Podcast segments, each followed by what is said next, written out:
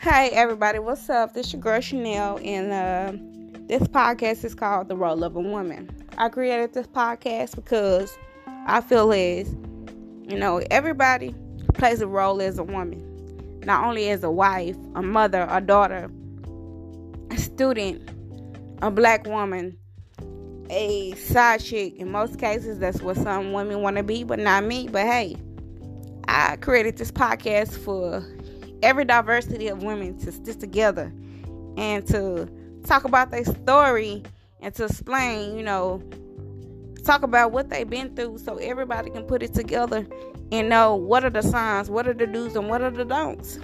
But I sit here to generally talk about the facts. Ain't no holding back. So, my first episode today is how are we supposed to know when a man is married or serious? I'm gonna name a personal situation where I've been. I've been that girl. I've been that girl who made a man wait that three month rule.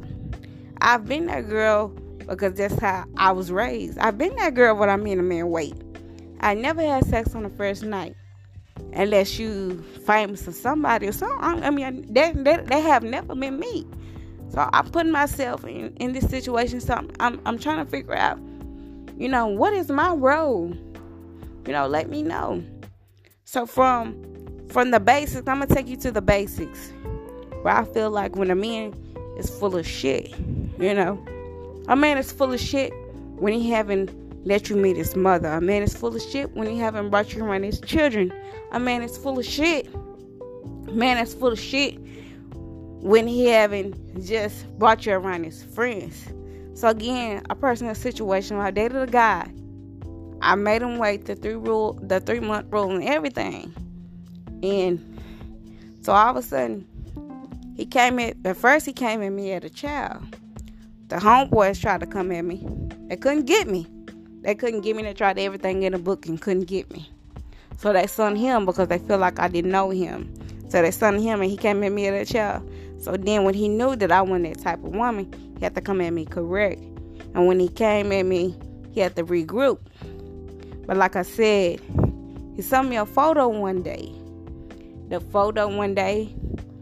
And the photo, when you take photos, everybody know. When you're in the privacy of your own home, you you. You you, you're not nobody else, you're not being fake. You you. So I saw I'm the type of I'm the type of person I zoom in. I zoom in because when you with other people, you're a different person. You're gonna be fake. You're gonna be this. You're gonna you're gonna try to be something. You're gonna walk on eggshells, pins and needles, or however, or whatever. And so I zoom in. What did I see? I saw a ring. When I zoomed in, I questioned him about it. The next day, we worked together. And I said, "What's this?" He was oh, he was so dramatic because you know why? He was caught. He was caught in his lie. He was so dramatic. He threw the ring out and everything and everything. And I said, okay. So he fooled me. He fooled me. I said, okay, okay, it's not that serious. But me being the person that I am, I can't talk. I don't know what's wrong is right. But I, I explained to him my situation. I'm married, but I'm not in a committed relationship. So therefore, explain to me, am I wrong or am I right? Or am I am am I am I right to pursue another man when I haven't closed that door yet? I mean, explain to me. This is a podcast for women to stick together. So let me know how should you go.